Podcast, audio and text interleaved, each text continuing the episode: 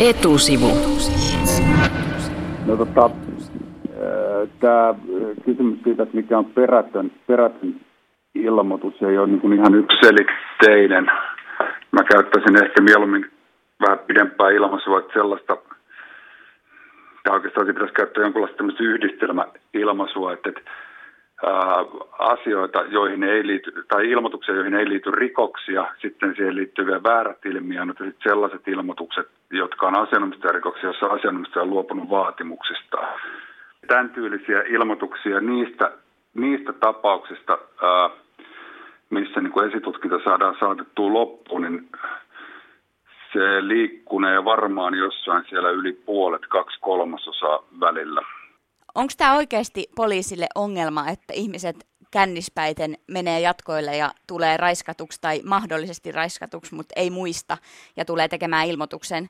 No siis jos ihminen tulee raiskatuksi ja tulee siitä tekemään ilmoituksen, niin se ei tietenkään ole turhaa työtä.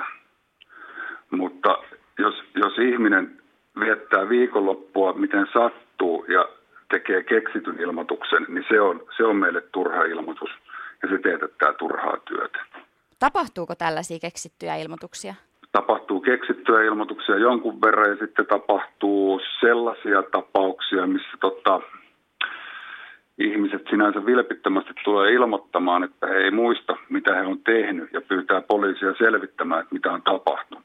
Ja miten poliisi suhtautuu näihin? No siis periaatteessa on, on ilmoitus mikä tahansa, niin niihin lähtökohtaisesti kaikkiin suhtaudutaan tapahtuneena rikoksena. Kaikkien asioiden selvittely aloitetaan niin kuin rikoksen selvittäminen aloitetaan.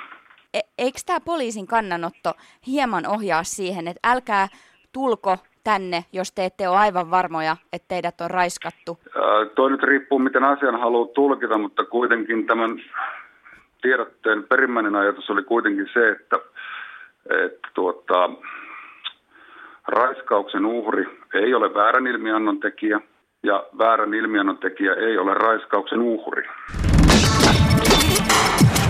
Etusivu.